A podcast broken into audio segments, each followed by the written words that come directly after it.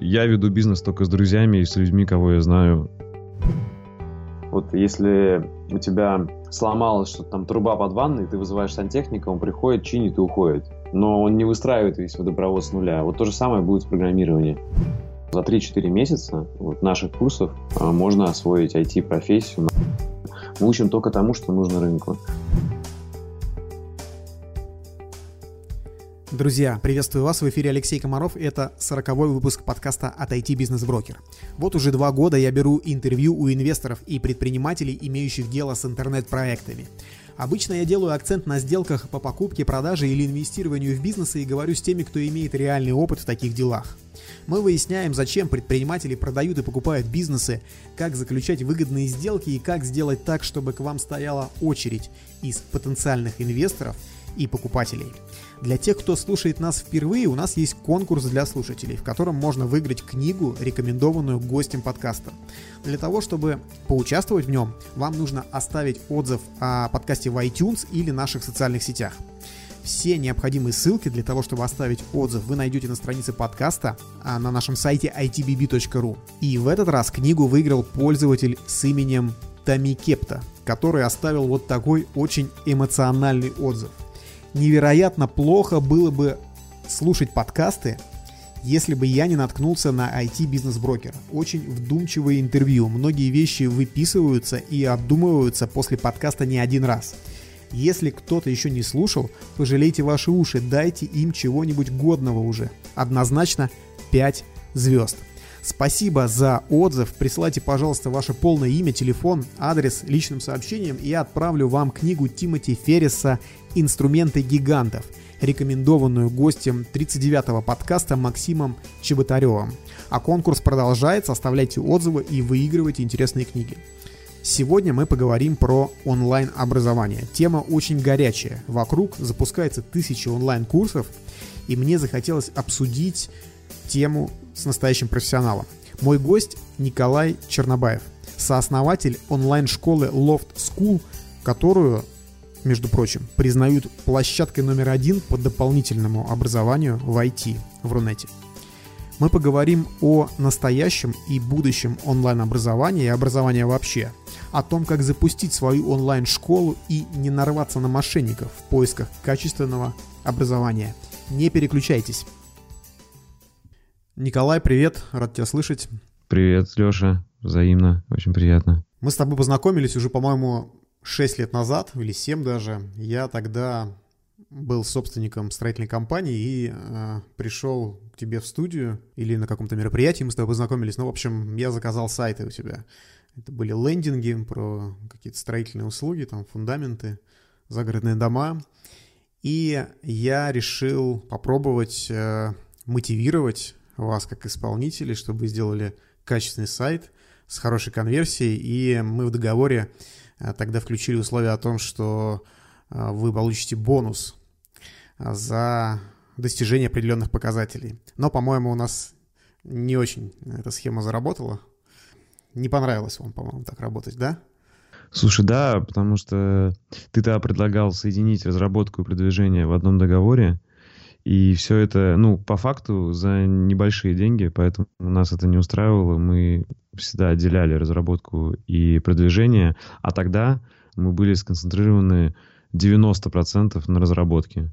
То есть продвижение у нас было не очень сильное, и там был всего один специалист, поэтому мы хотели это отделить и понимали, что э, тот специалист был хороший, он тогда уже помимо э, нашей компании, он еще там продвигал большие пару проектов на фрилансе.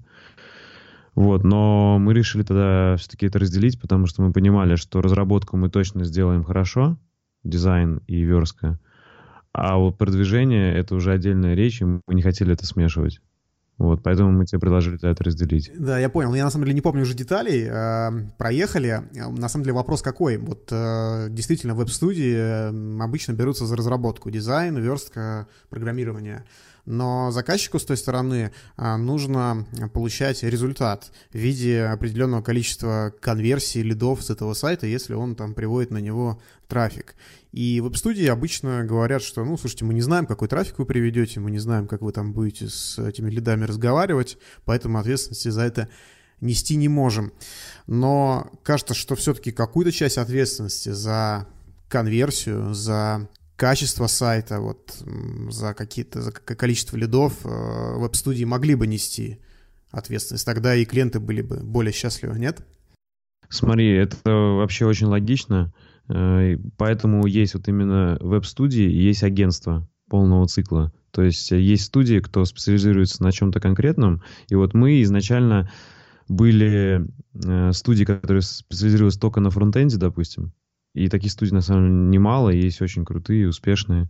Э, и потом мы начали брать больше, пробовать там и бэкэнд мы начали делать, и дизайн, потом мы подключили вот и маркетинг. Но в итоге э, мы поняли, что все-таки самая сильная сторона наша фронтенд именно разработка вместе с бэкэндом, разработка. Дизайн тоже, я считаю, нашей сильной стороной был тогда. Но есть вот агентства, которые за полный цикл отвечают, а есть нишевые. Вот мы все-таки были нишевыми тогда. Я вот это сейчас понимаю точно. Поэтому если за что-то браться, то мы всегда это делаем хорошо. И, насколько я помню, ты дизайном Иверской был очень доволен. И за это мы точно а, отве- от- ответили вот на все сто. Вот. А все-таки маркетинг и продвижение, я понимаю, что тогда Э, может быть, сейчас бы, если бы у нас было агентство, у нас гораздо больше опыта, мы бы взялись.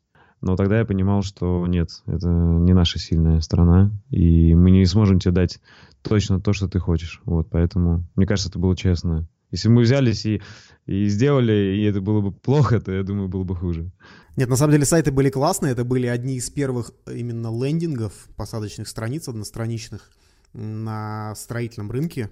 И эм, мы потом продавали бизнес, и э, сайты эти тоже продали вместе с бизнесом, и покупатель был прям доволен, что он такие классные сайты э, купил у нас, так что спасибо. Слушай, а как э, сейчас твой студийный бизнес, он вообще существует, или вы только образованием занимаетесь?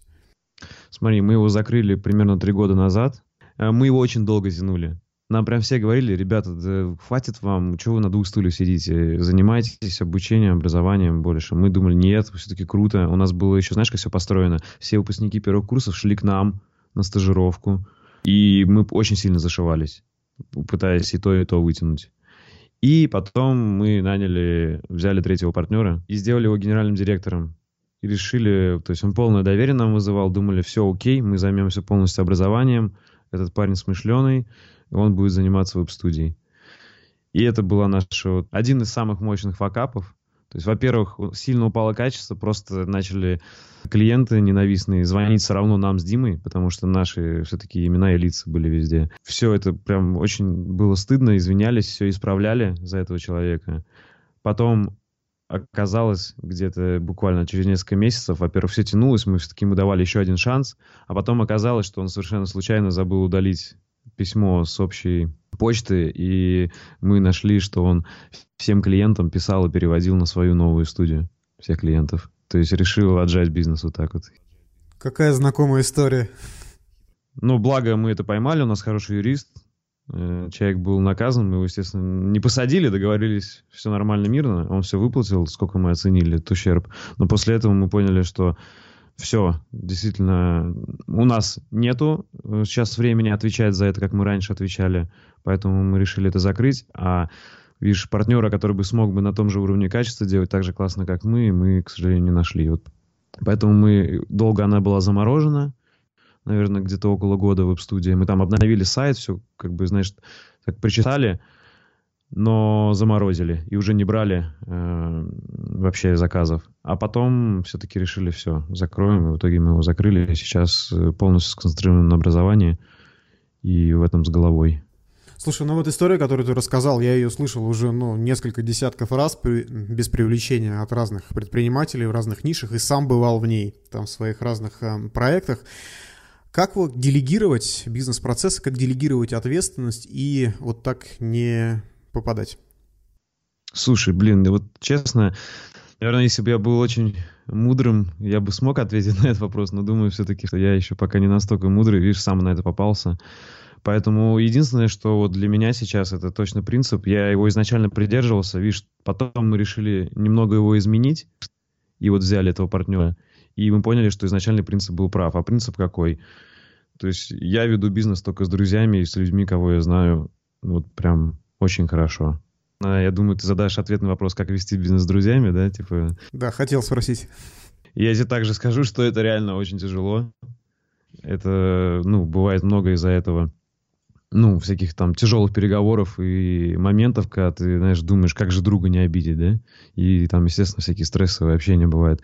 Но все равно мой опыт показал, что пока что ничего лучше этого. Вот если ты хочешь все-таки партнеров, то никто лучше друзей, никому ты не сможешь так доверять. И вот тут тут фу люди, с кем я веду бизнес уже больше э, восьми лет, это мои друзья. То есть получается как, вот Дима, это мой единственный партнер сначала был, мы с ним вот больше восьми лет партнеры, а знакомы мы с ним шести лет. А сейчас второй третий партнер, то есть нас четверо теперь. Это один человек с университетской дружбы, и мой Димин, а четвертый человек это Димин родной брат. Вот. И оба мы этих третьего и четвертого партнера взяли только тогда, когда мы с ними проработали больше четырех лет вместе и поняли, что они люди надежные. Ну, классно. У вас такая семья получается. Да, у нас получается клан такой, да. Друзья, спасибо за то, что слушаете этот выпуск. Если у вас есть какие-то идеи или рекомендации, напишите мне личное сообщение. Еще вы можете оставить отзыв. Это поднимет подкаст в поисковой выдаче, и его сможет послушать большее количество людей.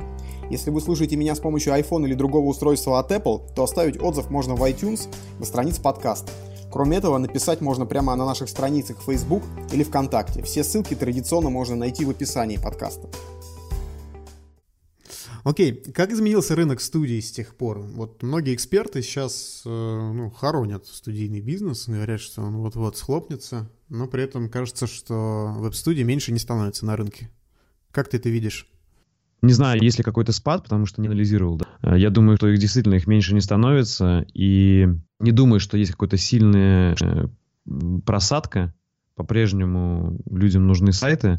Просто появилось много качественных готовых решений, типовых, типа вот конструкторов крутых, допустим, Тильда. Не знаю, знаешь, не знаешь? Да, конечно, наш сайт на Тильде сделан, IT-бизнес-брокер, да. Прикольно, круто. То есть вот есть готовые решения, и многим они подходят. И это нормально но по-прежнему есть все-таки какие-то персонифицированные, знаешь, или индивидуальные заказы, для которых нужна разработка, и либо вот как раз-таки людям нужен полный цикл. То есть я думаю, веб-студии действительно отмирают, а вот агентства, э, такие серьезные, большие, они просто все больше растут и все больше на себя берут, типа от и до. Э, вот это на самом деле, я вот сейчас вспоминаю, это было еще при нас, когда у нас в студии была. Самые крутые ребята, это были как раз таки агентства полного цикла, и сейчас, насколько я знаю, они до сих пор живут. То есть вот кто берет от и до. А вот нишевые ребята э, есть крутые, но их мало. Вот я там назову, наверное, там трех только могу там назвать, если э, вспомнить. Они реально крутые, и они как-то смогли занять нишу. Они, допустим, делают на аутсорсе фронтенд для каких-нибудь больших проектов типа э, Тинькофф или для какого-нибудь еще банка или просто корпорации какой-то большой. А, но все-таки, я думаю, эти нишевые тоже постепенно вряд ли они вот переживут, мне кажется, десятилетия. Скорее всего, все-таки в итоге останутся корпорации и агентства большие, мне так кажется. Окей. Как вы пришли к своему образовательному проекту? В какой момент вообще пришла в голову идея, что вы можете кого-то чему-то научить? Как это было? Да, смотри, мы открыли YouTube, э, вот веб-студия наша называлась IT Loft, и мы открыли YouTube-канал, э, назвали его Love Blog. Решили, что будем вести блог от нашей веб-студии. Для продвижения веб-студии, да? Да, думали для продвижения веб-студии. А по факту мы совершенно другую аудиторию э, подтянули и поняли, что мы вообще э, совершенно большой новый спрос открыли. То есть, естественно, начали приходить не клиенты веб-студии, а люди, кто хотят научиться освоить профессию. И нас стали заваливать письмами, комментариями, в социальных сетях нас начали находить, прям реально такой бум пошел. И с просьбой, что давайте учить нас э, с наставничеством, с домашними заданиями, с их проверкой, то есть больше и больше требовать хотели. И, соответственно, мы поняли в тот момент, что раз людям это полезно и нравится, и они хотят больше, то пора открывать платные курсы. И вот мы так естественным образом открыли.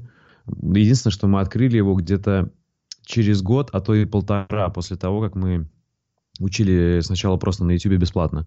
То есть мы учили, учили на YouTube бесплатно, собирали аудиторию, и вот примерно через год-полтора поняли, что все, уже можно открывать платные курсы, потому что прям очень много людей требовали. Интересно, то есть вы, ну, вы никак не стеснялись, не комплексовали по поводу того, что вот кто мы такие, что мы сейчас будем там учить. А часто просто вот этот комплекс самозванца преследует начинающих э, инфобизнесменов в хорошем смысле, да? Вот как раз вопрос, не было ли у вас а, чего-то такого? Слушай, вот э, у нас не было, и не знаю, может, грубо говоря, мы мало об этом думали, но просто мы делились именно практикой и тем, что нам самим горячо. То есть, видишь, наверное, изначально не было задачи, э, что это выльется вот в отдельный бизнес. То есть мы просто делились опытом. А потом мы уже поняли, что это получается бизнес, и, естественно, еще более серьезно к этому подошли. Поэтому э, мы, понимаешь, делились всем тем, что мы сами прошли. То есть это была только практика. Поэтому, я думаю, такого ничего не было, никаких... Мы не чувствовали себя плохо, потому что это, мы видели, что это людям помогает. То есть люди писали, блин, круто, теперь я понял, теперь у меня получилось. То есть даже э, на бесплатных курсах люди находили работу. Вот, поэтому все ок было и есть. Окей. Я когда готовился к э, разговору с тобой, я посмотрел сайты Loft Blog и Loft School, а, и, честно говоря, разница между ними от меня как-то ускользнула. То есть я не видел четкой границы между этими проектами. Они как-то отдельно все-таки работают или это один проект? Да, смотри, это два отдельных проекта, которые очень взаимосвязаны. То есть мы их все-таки пока что отделяем. Возможно, в будущем, я не отрицаю, будет какое-то изменение. Love там принцип, что все бесплатно, это главное. А Love School — это именно платное образование, где тебя ведут за руку от и до, на выходе ты получаешь конкретные навыки и портфолио, с которым можешь устроиться на работу. То есть, получается, на лоу-блоге ты можешь научиться самостоятельно, если у тебя есть должная дисциплина и время. А Love School, если у тебя есть конкретная цель получить, освоить профессию за короткий срок или получить какие-то конкретные вот нишевые знания, то ты идешь на Love School, получаешь их за короткий срок. Точно, качественно, как бы с гарантией, что ты этому научишься, потому что э, там есть наставничество, домашние задания, их проверка и так далее. Да, я понял. А поясни, пожалуйста, кратко, как устроен бизнес сейчас, кто преподаватели и как вообще построен процесс обучения? Да, у нас есть сейчас э, два продукта, и третий мы его запускаем. Первый продукт — это потоковые курсы, второй — беспотоковые. Э, чем отличаются? Э, потоковые курсы, они в конкретные даты, и там есть живые вебинары. А беспотоковые курсы — это они их можно проходить в любое время. Там также есть наставничество, поддержка, домашние задания и проверка, но это просто делается в определенное время ежедневно. А потоковые курсы только вот конкретно в какой-то месяц допустим, или в два месяца, смотря сколько курс длится. И третий мы запускаем сейчас это модули. Мы хотим, это будет чисто видеоуроки, какие-то нишевые. И мы хотим потом протестить формат подписки. То есть э, все-таки, чтобы люди могли заходить и брать какие-то нишевые либо модули за небольшую цену. То есть если им не нужен большой курс целиком, а им нужна какая-то только часть, чтобы они могли это сделать и взять и только эту часть изучить. Либо подписаться и получать какую-то ежемесячные какие-то курсы по их теме. А кто преподаватели? Как построен процесс обучения? Преподаватели — это действующие эксперты из таких IT-компаний, как Яндекс, Авито, Альфа-Лаб, Сбертех, Сбербанка. Соответственно, у них основная работа разработчиками, там, дизайнерами или маркетологами в этих компаниях — а в свободное время они преподают у нас. И у нас, видишь, какая философия. Мы вот именно хотим, чтобы преподавали всегда практики, ну, потому что мы верим, что если преподавать теоретик, э, такие технические науки, которые очень быстро устаревают, то это полная фигня. Э, это просто трат времени всех. Поэтому нас учат те, кто прямо сейчас работают. То есть они не успели стать теоретиками. Они действительно все время реально на боевых позициях что-то делают. И вот чтобы у них все-таки было на это время, мы и начали экспериментировать с форматами. И, и вот появился беспотоковый формат, и сейчас вот хотим попробовать модули.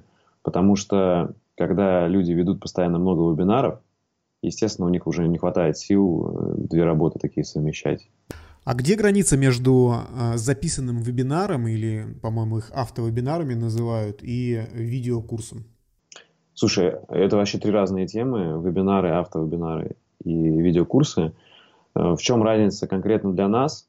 Э, то есть, потому что мы радеем за качество, это потому, что видеокурсы, они действительно качественные, там нет никакой воды, все чисто по делу, они обычно небольшие по формату, там, до 10 минут, и там разбирается какая-то конкретная тема от и до. Вебинары – это же все-таки живое выступление, как вот в зале выступать, где человек, э, естественно, подготовленный, у нас есть прогоны вебинаров, но все равно это живое выступление, там могут быть какие-то нюансы в стиле он что-то затянет, что-то не так скажет, там, или э, что-нибудь там может в моменте произойти, и, и там какая-нибудь заминка, да. А вот э, видеоурок – это когда ты все лишнее убрал, то есть есть процесс монтажа, и на выходе у тебя такой готовый информационный продукт, который ты смотришь и получаешь именно то, что тебе нужно. А автовебинары – это вообще такая штука, которая, честно, мне не очень нравится. Это вот э, как раз подпортило репутацию там, и слова инфобизнес, и инфо-цыгане. Это когда записывают вебинар, проводят первый, первый реально проводят, а потом начинает его выпускать в виде записи, и люди верят, что это живой вебинар, приходит, на самом деле это видеозапись. Ну, то есть это обман людей.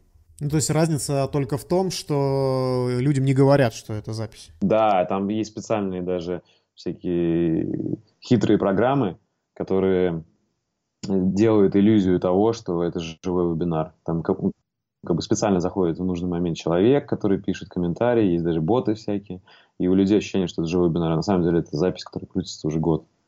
Вот, поэтому мы таким не занимаемся. У нас либо живые вебинары, либо э, реальные видеоуроки, там смонтированные.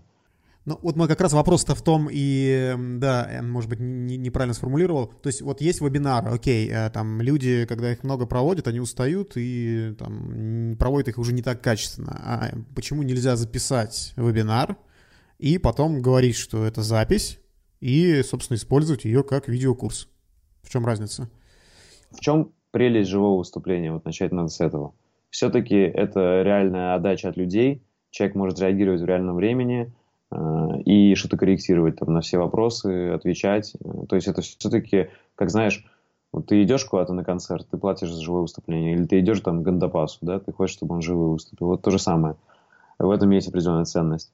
А если все-таки ты уже покупаешь видеозапись, ты понимаешь, что это запись. Ну, прикинь, вот ты пошел в театр, Э, и за место театра купил запись выступления, какая-нибудь там такая, знаешь, еще экранка будет плохого качества. Ну, то есть большая разница. Соответственно, ты, если хочешь все-таки посмотреть театр, ты допустим, в кино, где полнометражный фильм, качественно смонтированный, поэтому же, по этой же, допустим, истории, да, есть там Ромео и Джульетта театр, а есть фильм. Понимаешь разницу? То есть э, одно дело э, смотреть как бы копию видеозаписи с театра, это вообще ни о чем будет. А другое дело смотреть фильм, где все срежиссировано, смонтировано качественно, без всего лишнего. Вот этим и отличаются. Я идею понял, да, но при подготовке видеокурсов, если все-таки это вот там потоковый какой-то курс, как ты называешь, э, в чем принципиальное отличие контента? Контента в формате вебинар и контента в формате видеокурс. Там же тоже человек что-то рассказывает. Если в вебинаре обычно несколько тем, допустим, вебинар в среднем идет полтора часа, там может быть разобрано где-то 10 тем, допустим, по 10-15 минут, то в видеоуроках обычно это 10-15 видеоуроков по 10 минут, понимаешь, да, то есть они разбиты на маленькие части, там нет ничего лишнего, и человек может, э, то есть тут еще разница потребления этой информации в обучении. То есть если вебинар ты пришел, ты два часа сидишь, и ты сконцентрированно все это смотришь, потом перевариваешь, то видеоуроки ты можешь, там, не знаю, два урока посмотреть с утра, э, когда ты завтракаешь, там, три урока в метро, там, не знаю, еще два урока в перерыве в обед и в конце закончить перед сном. И у тебя это все будет так порционно так э, укладываться в голове. И, и... Но разница в том, что это не живое, да. То есть есть и там, и там плюсы и минусы в этих форматах. Поэтому у нас, э, да, на, на потоковых курсах смешанное, там и онлайн, ну, точнее, и вебинары, и видеозаписи, на потоковых только видеозаписи. Соответственно, люди понимают, что и потоковые стоят, естественно, дешевле гораздо, потому что это видеозапись. Хорошо. А, расскажи, пожалуйста, кратко, какие специальности, а, каким, каким знаниям вы можете научить сейчас? Да, у нас пять профессий, и то, есть мы учим эти профессии и соответствующим навыкам. На данный момент это фронтенд разработка, бэкенд разработчик, Android разработчик, веб-дизайнер и интернет-маркетолог. Ну, то есть это такие прикладные специальности, и ваш основной месседж для этой аудитории, что можно вот пройти обучение и устроиться на работу в хорошую компанию на высокооплачиваемую позицию. Месседж, месседж такой, либо знаешь, какой месседж был бы правильный? Ты можешь у нас научиться и освоить эту профессию. Вот так. То есть э, мы не гарантируем, э, если ты имел в виду, знаешь, что некоторые недобросовестные люди гарантируют трудоустройство, у нас да, УТП, то есть именно ты, ты освоишь э, профессию с навыками и технологиями, которые востребованы прямо сейчас на рынке. Вот, это, это реально так, это мы гарантируем. Никаких трудоустройств мы не гарантируем, потому что мы считаем, что это ложь, это невозможно гарантировать, потому что даже если человек классно выучился и он отличник, то нет никаких гарантий, что он завалит собеседование из-за того, что, допустим, он просто не умеет общаться или собеседование проходить. Это две разные, ну, вообще темы. Вы знания иметь и пройти собеседку.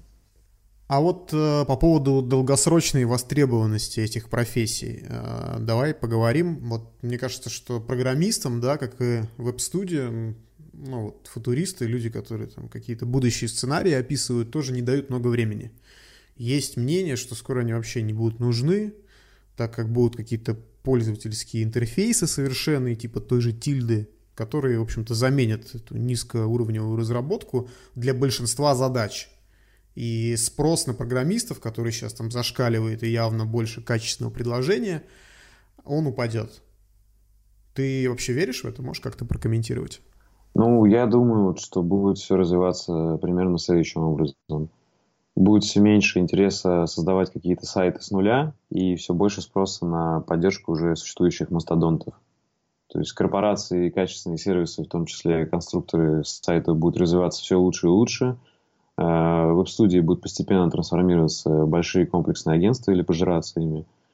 И именно в такие компании, большие корпорации, большие агентства, будет по-прежнему требоваться тысячи разработчиков, дизайнеров, интернет-маркетологов – но уже на поддержку, а не на создание чего-то нового с нуля. То есть э, уже сейчас большинство крутых специалистов занимается именно поддержкой и развитием больших проектов. Они создают что-то с нуля. Ты имеешь в виду, что вообще новых проектов будет меньше? Или ты говоришь о том, что новые проекты будут создаваться на конструкторах, а как раз поддержка нужна будет там уже существующим большим проектам? Да, то есть, грубо говоря, э, и это тоже. То есть, смотри, ты сможешь как предприниматель взять, допустим, тильду и что-то там сделать, такое несложное, а потом ты поймешь, что тебе нужно еще это прикрутить, это прикрутить, это прикрутить. И, скорее всего, ты пойдешь не в веб-студию какую-то, э, небольшую, а ты пойдешь в какое-нибудь специализированное агентство, там какой-нибудь гигант, или в ту же самую тильду, доплатишь дополнительные деньги, и они тебе прикрутят что-то. Э, может быть, даже уникальное под тебя. Но это уже есть, на самом деле, да. Я, я думаю, вот все к этому и будет просто это расти, развиваться. И, соответственно, вот, знаешь, такая большая иллюзия вот, людей, если кто-то слушает, кто, возможно, там планирует сам освоить какую-то профессию, да, разработчика, то очень часто, ну, или там маркетолога, дизайнера, есть такая иллюзия, что, типа, ты осваиваешь эту профессию, и ты такой творец, начинаешь с нуля что-то творить. Это, на самом деле, очень редко, это в основном идет по пути вот, предпринимателей, как мы пошли, когда веб-студию делали. А большинство людей идут куда-то устраиваться в компании, э, либо в корпорации, и там их просто сажают на какую-то часть работы, которую они делают, допустим, там какую-то небольшую часть огромного приложения. Или они вообще рефакторят что-то там годами. Мне еще нравится аналогия. Вот если у тебя сломалось что-то там труба под ванной, ты вызываешь сантехника, он приходит, чинит и уходит. Но он не выстраивает весь водопровод с нуля. Вот то же самое будет в программировании. То есть что-то случилось, в Google или ВКонтакте, и там есть огромный штат специалистов, они начинают это чинить, их направляют, как знаешь, боевой отряд. Они там чинят что-нибудь или допиливают, все, а потом занимаются задачами повседневными по поддержке рефакторинга. То есть вот так будет. И разработчики никуда не уйдут, и дизайнеры, и маркетологи, их будет много, просто их будет все больше в корпорации, большие компании забирать. Окей, я тебя понял. А ты можешь э, какие-то показатели своего текущего бизнеса раскрыть? Сколько у вас студентов, может быть, выручка, еще что-то? Ну, выручку не буду, я могу сказать, сколько у нас студентов. У нас студентов в среднем 200-250 э, в месяц. Это тех, кто платит за образование, да? Да, то есть именно, да, платных. То есть на бесплатном у нас 255, по-моему, тысяч подписчиков.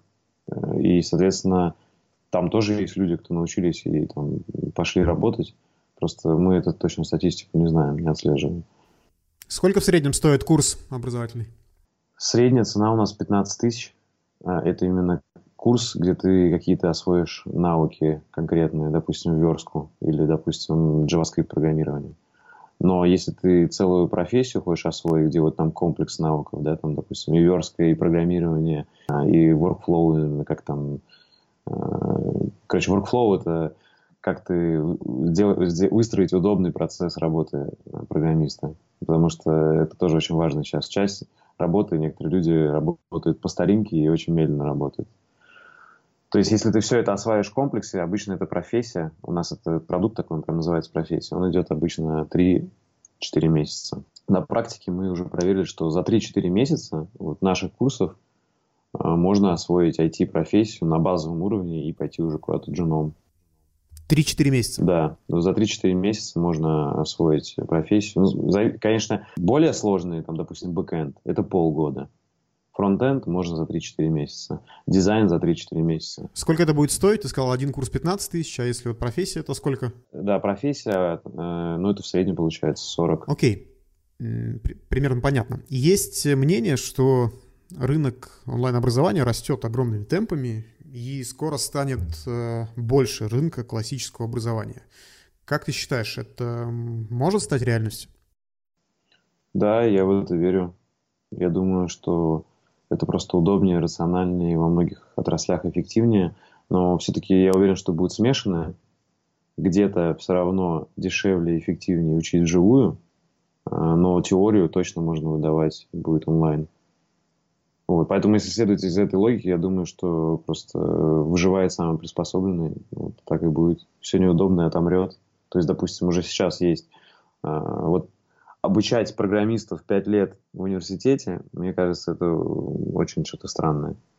То есть, потому что они изучают там, да, бывает, есть университеты редкие, такие там, как ИТМО, где могут дать очень крутую базу, которую сложно чем-то заменить.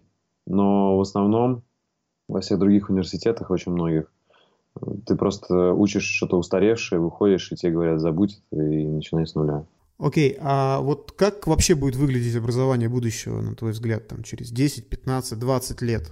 Стоит ли сейчас э, своих детей? У тебя есть дети? А, нет, пока нет. Вот, окей. У меня есть, и я вот уже думаю, ну, там, дочке старшей 4 года скоро будет, и я думаю, пока она в садик ходит, я думаю, что делать дальше. Она ее отправлять вообще в стандартную школу на 10 лет, и потом еще в институт на минимум 5. Или уже все-таки ситуация меняется, и надо какие-то альтернативы искать? Слушай, это на самом деле такой глубокий вопрос. Я точно, он, думаю, еще сильно на мораль и этику завязан. Я не думаю, что возьмут прямо, знаешь, рекомендовать что-то. Чисто свои мысли скажу, да, как я думаю. Я думаю, что это в зависимости от все-таки от многих факторов. Первое, что какие предрасположенности есть. То есть от, в зависимости от этого выбираются ниши. Во-первых, чем обычная школа точно, чем плюс, все-таки там больше развивать социальные навыки. Я думаю, она для этого нужна и закладывается какая-то просто база, как учиться вот, и как общаться с людьми. Вот университет, вот это уже спорная вещь. Я думаю, что я бы лучше выбирал какие-то конкретные курсы, э, там длиной, допустим, в полгода максимум.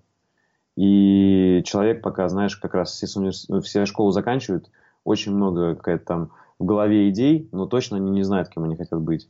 Я бы лучше вот таких людей отправлял, пробуйте, вот, вот здесь полгода можете проучиться и понять, то или не то. Если есть еще, допустим, желание 2-3 профессии попробовать, вот попробуй 2-3 профессии, у тебя займет максимум там полтора года. Все, и ты выберешь то, что, то, что тебе надо, или вообще что-то новое сделаешь, четвертое, и пойдешь туда работать. А, а вот отправлять человека на 5 лет куда-то, мне кажется, это уже нет смысла в этом. То есть он очень быстро может понять, что это что-то не то, а вот какой-то там смелости и уверенности бросить ему может не хватить.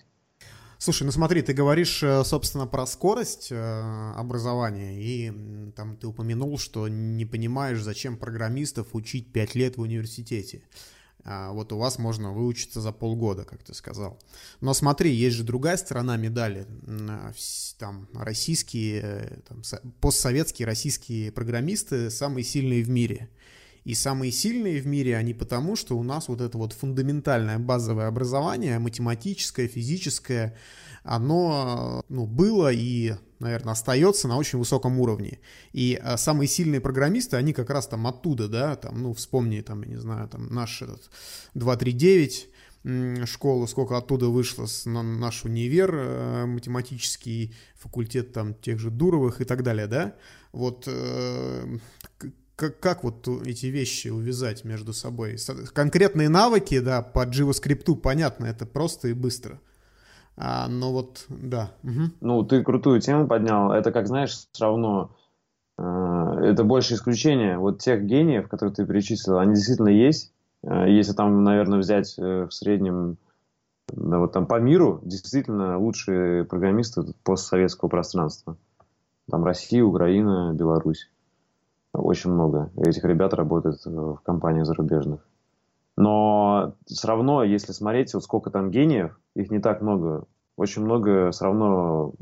Это как, знаешь, вот сколько людей не возьми, вот как их не дели, все равно поделится. Будет один-два отличника или там хорошисты или успешного человека, где-нибудь 80% средняка и 20% вот где-то э, как сказать, там, троечники, да, и которых что-то не получается. Может быть, вообще они занимаются не своим делом. И вот, мне кажется, какую школу не возьми, даже там какой-нибудь, или самый крутой универ, так всегда будет. И получается, ты знаешь, фокус всегда был. И в Советском Союзе, мне кажется, в этом, возможно, была ошибка. Вот фокус был, что все должны вот быть такими, но по факту не все могут быть такими. И очень большое количество людей, им не надо быть такими. А чтобы стать таким, нужна вот это вот базовое образование? Чтобы стать таким, вот да, это как раз вот с чего я начал ответ, нужно понимать изначально задатки человека, его страсть, и вот от этого строить. Я думаю, такие люди, они все равно, знаешь, уже крутые на первом-втором курсе, и им нужно на третьем, четвертом, пятом уже идти и что-то делать. Вот. Э, то есть им не надо Э, строго 5 лет сидеть за партой. Вот я думаю, есть только некоторые профессии такие, как, к примеру, врач, где действительно ничего сильно не меняется в плане человек, какой был там тысячу лет назад, так и такой остался, и там надо очень много чего узнать, чтобы понять, как он работает. А вот технологии, вот все такое технологичное меняется очень, очень быстро, поэтому ты просто можешь потратить время на изучение то, что уже нужно. Э, вот, поэтому нужно быть гибким. Я по-другому спрошу. У меня был такой случай. Я был э, там в пионерском лагере «Зеркальный», и был, я ходил значит, на кружок программистов. Это было в 98 году. И со мной в смене были, значит, оба Дуровых и вся вот эта компания Лопатин, там, не помню других фамилий. Но они были там в каком-то старшем отряде, или я в старшем. В общем, не, со, не совсем там в одном месте были, но в одно время в этом лагере. И, значит, мы там в том числе должны были сделать выпускную работу с этих вот курсов программистов, на которых год до этого учились. И у меня, значит, был там э, задание, я должен был сделать такого чат-бота, еще на тот момент он работал в ДОСе, и там простыми фразами можно было разговаривать. Там, привет, как дела? И я его, значит, писал на Паскале на тот момент, и занимал он меня, ну, я не помню сколько, может быть, 50 экранов или 100 экранов этого кода. Потом пришел, э, ну, какая-то у нас там какое-то было общение, и, значит, Николай Дуров э, у меня эту штуку забрал и переписал ее на ассемблере, на языке ну, более низком, да, чем Паскаль, а, сократив количество кода. Ну соответственно, он быстрее стал работать. Ну, он стал быстрее работать, но в принципе, да, то есть там же ассемблер это совсем низкий, то есть там каждую процедуру надо описывать, да. Так вот, мой вопрос в чем? А, вот программист современный, который хочет научиться вот у тебя там или еще где-то программировать, ему нужно в нынешних условиях вот просто элементарным каким-то процедурам а, конкретного языка программирования научиться, как там JavaScript или там, там PHP, да, на том, на чем там сейчас пишут. Или ему все-таки важно, чтобы он стал э, реально там качественным профессионалом, понимать вообще всю структуру работы кода вплоть до двоичной системы. Как ты считаешь? То есть на каком уровне надо вообще закончить обучение? Вот видишь, опять же, у тебя вопрос так сложно поставлен. То есть смотри, если э, человек такой гений, как, э, ну, я считаю, его можно назвать гением, как вот Николай Дуров, то ему вообще эти курсы, не, он, понимаешь, у него не будет времени даже об этом думать. Он с детства уже будет вот такие вещи делать, как ты только что описал. Естественно, наши курсы и подобные, это для людей, кто хочет, он понимает, что мир меняется, что IT-профессии сейчас везде, что ну, очень тяжело сейчас э, как бы в этом не разбираться и круто зарабатывать. Э, ну, соответственно, надо что-то быть талантом в какой-то отдельной отрасли. Поэтому они понимают, блин, надо что-то менять, надо идти туда учиться. И, соответственно, мы как раз для таких людей делаем курсы, как знаешь, это можно сравнить с э, курсами вождения. Чтобы стать крутым программистом сейчас и работать в Яндексе, построить там крутую карьеру и стать в конце концов CTO Яндекса. А, надо знать вот, низкоуровневые языки программирования, ассемблер, там, понимать, как вот вообще э, работает код, или достаточно знать вот какие-то узкие вещи, узкопрофессиональные, уметь э, программировать на конкретном языке и все. Слушай, я думаю, и так, и так может быть, в зависимости тоже от компании. А, опять же, смотри, э, не, не всем нужны все знания. То есть бывает у человека какой-то талант или навык, который затмевает другие 10. А, и, соответственно, он может на этом одном навыке вывести, и все у него нормально будет. То есть я, я думаю, знаешь, как тут э, надо выучить то, что нужно в тот момент, когда надо, и чтобы тебе это позволило стартануть. То есть мы, мы очень практично и приземленно подходим. Понимаешь, мы учим тем вещам, которые сейчас нужны рынку, мы вот э, ходим, общаемся в гости и взяли уже больше 300 интервью у разных разработчиков и HR всех топовых компаний. Вот там на прошлой неделе были в Skyeng, э, там месяц назад были в ВК, там еще в... Ну, короче, во всех мы были, в Яндексе, Mail.ru, везде. И мы понимаем, что нужно рынку, вот тупо, мы очень, у нас подход очень простой. Мы смотрим, что нужно рынку, делаем под это курсы и говорим, ну, то есть с уверенностью люди, вот у нас курсы заточенные под рынок, мы это сами проверили на практике. Все, мы не учим никакой теории тому, что нам кажется. Вот как бы мы учим только тому, что нужно рынку. Все, человек пришел, обучился, и это ему позволяет стартануть, понимаешь, да? И он может стартануть без ассемблера. Но потом, если у него есть амбиции, желание стать SEO, наверняка он как минимум там с ассемблер потыкает, попробует, поймет, что это такое. Но чтобы стать вот именно директором, вряд ли ему нужно ассемблер там знать на зубок. Он может наверняка и без этого обойтись. Вот я так думаю. Но в зависимости от ниши. А, хорошо, смотри, вот мне кажется, в онлайн-образовании есть проблема подтверждения квалификации преподавателей. Потому что если онлайн-образование будет а, все более и более замещать классическое, то любой человек, там, школьник, неважно, может запустить свой онлайн-курс, уже сейчас может, да, и чему угодно, кого угодно начать учить. Добавить там маркетинга, а, сделать свои курсы популярными и, соответственно, вот нести а, эти знания в массы. Но как и кто будет контролировать, что этот человек, который обучает, вообще может это делать, что у него есть достаточная квалификация? Как решается этот угу. вопрос сейчас? Ну, вот мне кажется, это решает рынок. Знаешь, вот э, есть крутые проекты типа YouTube, э, которые сразу показывают, да, там, вот если это круто, люди это заходят и сразу это идет, оценивается и идет топ. Э, я имею в виду именно часть образовательную YouTube. Если это отстой, то это все сразу дизлайкается и уходит вниз. То есть рынок решает. Тут то же самое. То есть если человек э, делает это плохо, то это достаточно быстро раскусится и э, об этом все узнают. И у него, ну, конечно, можно обманывать, вот э, если там перейти в эту тему отдельную, но в технических навыках, если мы конкретно говорим вот о программировании, обучению, очень тяжело обмануть, я не знаю никого. То есть там люди сразу же пишут комментарии, если это отстой. Ну, я имею в виду не только на YouTube, и отзывы оставляют. Вот поэтому, если взять вот конкретно нас, как мы это делаем, у нас получается четыре фактора. Вот первое, преподают только действующие эксперты, Второе, все курсы построены с учетом требований рынка, и мы регулярно ходим в IT-компании, проверяем и обновляем эти требования. Третье, на выходе, чтобы получить диплом, тебе нужно сдать выпускной проект, который будет работать, иначе ты не получишь э, э, именно диплома с оценкой. Ты можешь получить просто диплом слушателя, но он ни о чем тебе не говорит, просто прослушал и все.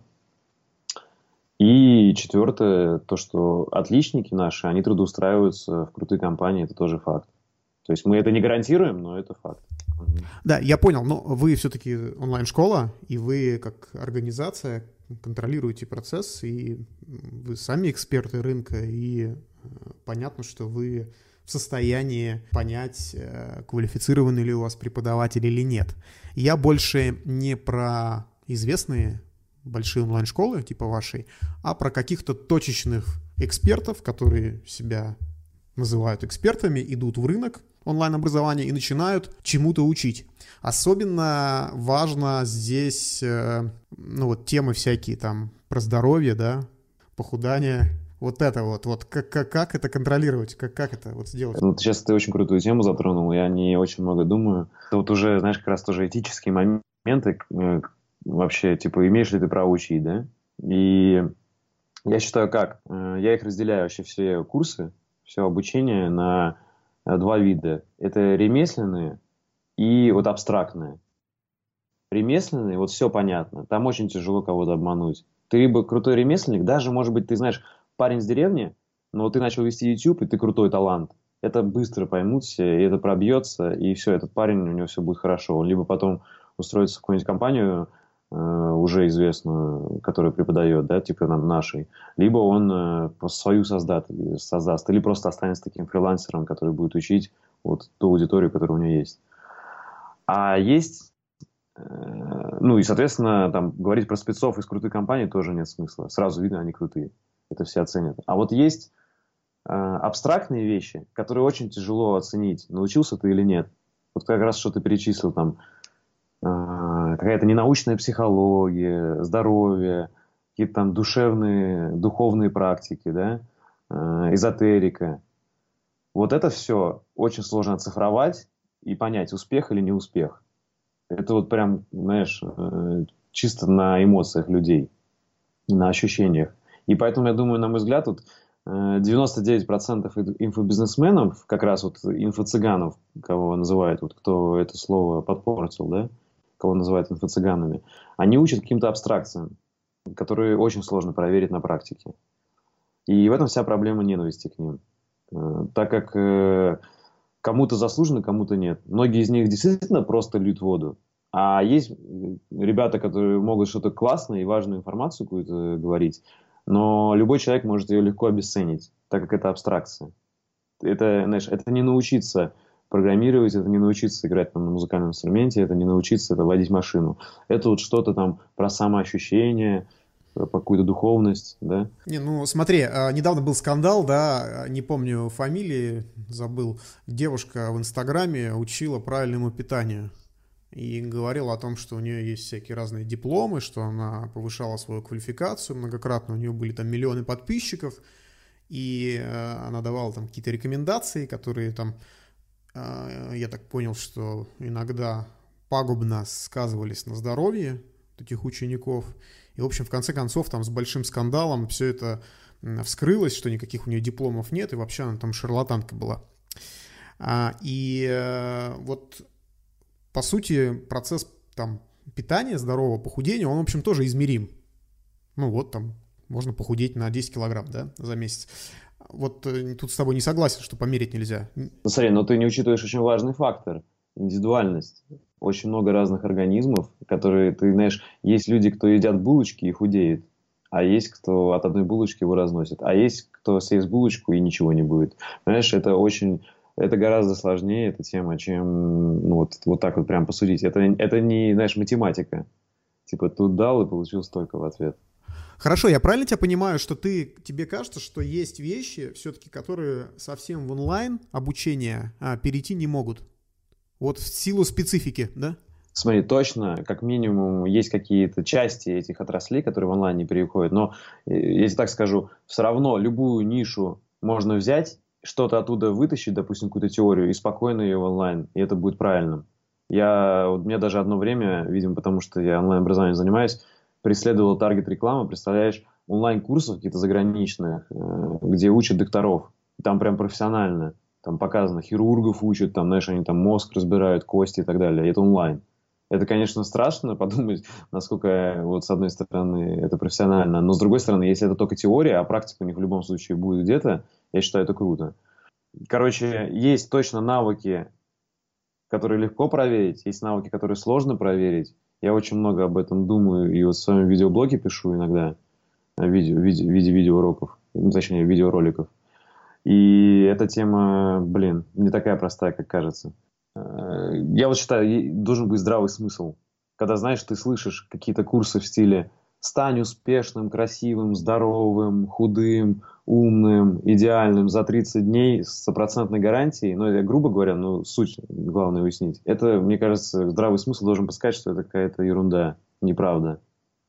А вот если тебе говорят там, допустим, освой какие-то конкретные навыки, э, и там на выходе ты получишь вот то, то-то, то-то, то это уже реалистично все, это понятно. Все стало понятнее, спасибо. На рынке есть сейчас несколько проектов, довольно известных, в которых предприниматели учат создавать собственные онлайн-школы. И э, часто это преподносится как, ну, вот там, некий голубой океан, в котором надо срочно запрыгивать, чтобы там успеть там свое заработать. При этом дополнительно это позиционируется как возможность начать бизнес без особых вложений. Вот на твой взгляд, в 2019 году сколько надо вложить денег, чтобы запустить с нуля свою онлайн-школу? Подходит этот бизнес вообще для новичков? Вот, короче, начну по порядку с того, что есть такие люди, действительно, они распространяют прям хайп, и я думаю, там не все э, гладко и правда. Я об этом тоже, кстати, у себя во влоге делал пару роликов, разбирал мифы э, в онлайн-школах. Что мифы, а что правда. Это точно история раздутая в плане, что как будто здесь есть еще миллион незанятых ниш, и учи чему хочешь, и вообще, ты вчера только узнал, что такое медитация, там, или, допустим, ты вчера узнал, что такое, не знаю, правильное питание, а сегодня уже учишь этому за деньги. Это, конечно, полная фигня. И... Фигня э, в какой части? Что ты не, недостаточно эксперт, чтобы учить? Или, или что на, ты бизнес на этом построить не можешь? Это все-таки разные вещи, да? Да, первое, что э, человек не эксперт это начинает делать, а второе, то, что он, естественно, одно дело быть экспертом, другое дело построить бизнес, чтобы это не только тебе помогло, да, а еще и другим. То есть одно дело там себя научить, другое дело других. И если заходить на переполненную нишу, как, например, обучение веб-программированию, то есть два пути. Там первый долгий, стать очень успешным, к примеру, блогером в IT. Сейчас это много таких IT-блогеров – создать свое там сообщество и потом открыть свои курсы по, под свое сообщество. И вот у тебя будет такая нишевая тема, а может быть потом это в школу перерастет. Это похоже на что у нас было путь. И он до сих пор, я думаю, рабочий. То есть, получается, ты будешь так, свою аудиторию с нуля создавать. А второй – это зайти там с примерно, не знаю, 30 миллионами рублей, сделать качественный, очень крутой продукт, очень много влить на грамотную рекламу, и то никаких гарантий не будет, что у тебя все получится но зайти можно попробовать точно. И опять же, есть ниши переполненные, вот, допустим, как IT, там достаточно много, но там есть подниши, которые еще пустые. А есть, допустим, абсолютно, может быть, пустые какие-то ниши, и вот эти вот э, хайпажоры, скажем так, которые распространяют э, об этом информацию, вот как ты сказал, они, может, действительно говорят правду, что тут никого еще нету. Но они затрагивают вопрос этики. Вообще можно ли этому учить? И как этому учить, чтобы это было на должном уровне? Они дают, допустим, схему, как открыть онлайн-школу. Это действительно там рабочая схема может быть. А, да, ты можешь там быстро там, шаг один, шаг два, шаг три все это запустить. Но вот потом получить историю, как ты сказал, с этой девушкой, которая учила там неграмотно. Ну смотри, давай, давай разделим а, вопросы этики. Мы с тобой выше их обсудили, да, только что. А, вопрос сложный, и мы сошлись на том, что каждый решает, ну, по сути, сам, да, естественно. И э, с точки зрения пользователя, с точки зрения там э, студента, да, отличить э, качественное онлайн-образование от некачественного можно по принципу, что если речь идет о конкретных навыках, то вполне себе можно, наверное, онлайн обучиться. А если речь о каких-то неизмеримых вещах непонятных, то сложнее все. Это мы с тобой проговорили, давай здесь пока вот паузу возьмем. А вот именно с точки зрения бизнеса, потому что речь идет именно о э, предпринимательстве, да, в сфере онлайн-образования. Вот там можно запускаться, э, вот выбрать нишу, посмотреть ее WordStat с точки зрения спроса, когда учат, и, собственно, там настроить рекламу, сделать лендинг, записать вебинар и э, записать и продавать свой онлайн-курс. Вот эта схема, она вот реально ее можно запустить новичок, вообще без опыта в предпринимательстве? Конечно, я уверен, что можно, и есть такие примеры, и мы сами когда-то были такими новичками, да, то есть мы из э, такого агентского бизнеса, где мы разрабатывали Э, вот именно под клиента что-то, как тебе сайт тогда, э, твоей компании, с чего мы начали подкаст. И мы перешли потом и начали делать онлайн-образование. То есть мы были новички в этом также. Конечно, можно. Я уверен, что можно. И еще много лет, я думаю, можно будет. Вот. Но вопрос только в том, что, да, что это за ниша, что за подход.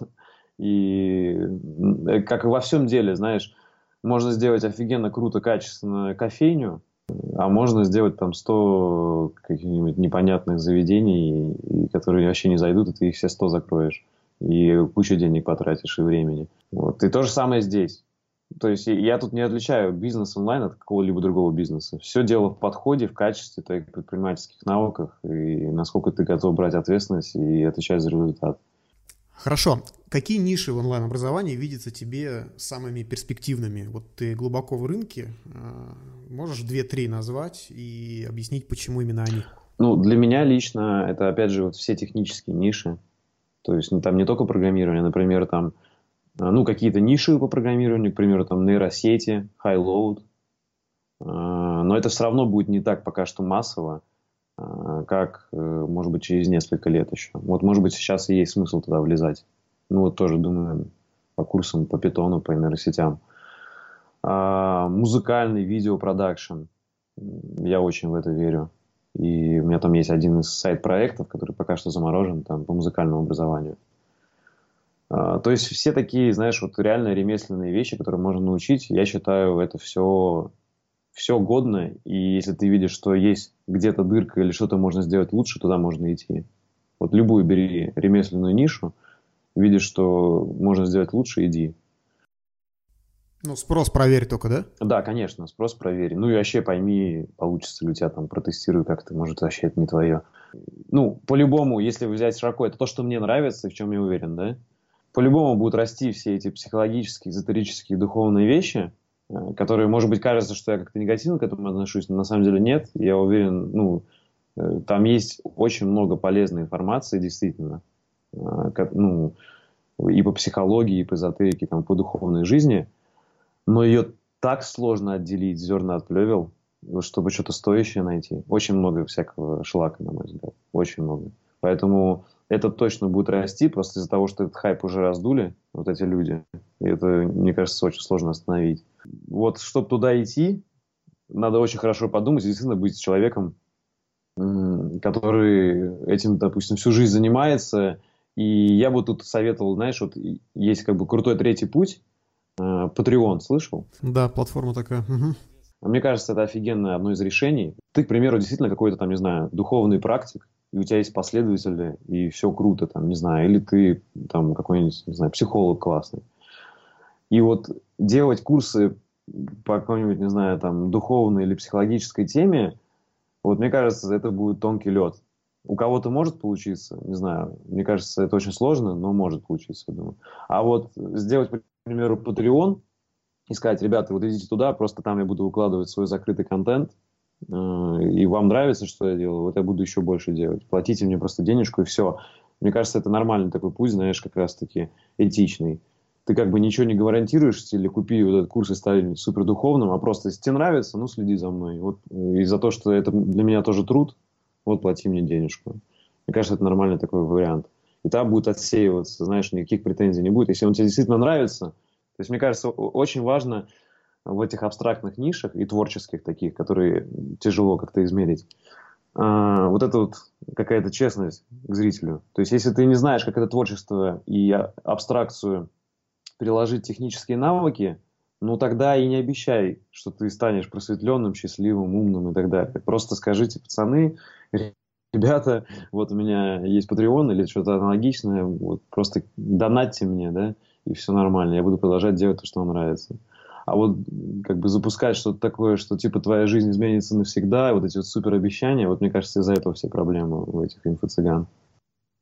Николай, спасибо, очень интересно. Порекомендуй, пожалуйста, какую-нибудь интересную книгу для наших слушателей. У нас есть такая традиция. Всех просим посоветовать, что-то почитать. Слушай, мне лично сейчас очень зашел Харари, Хамадеус. Да, читал. Но у него еще книжки новые вышли. Да, 21 урок для 21 века. Вот еще не читал, хочу следующий.